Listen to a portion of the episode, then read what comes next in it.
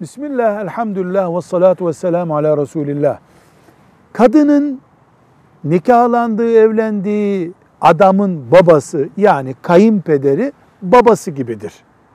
Kayınpeder her iki taraf için de baba gibidir.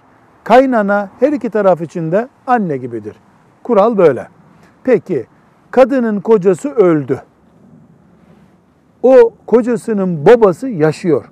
Hala kayınpeder yani baba gibi midir? Evet. Kayınpeder oğlu ölse de baba gibidir. Ölünceye kadar. Velhamdülillahi Rabbil Alemin.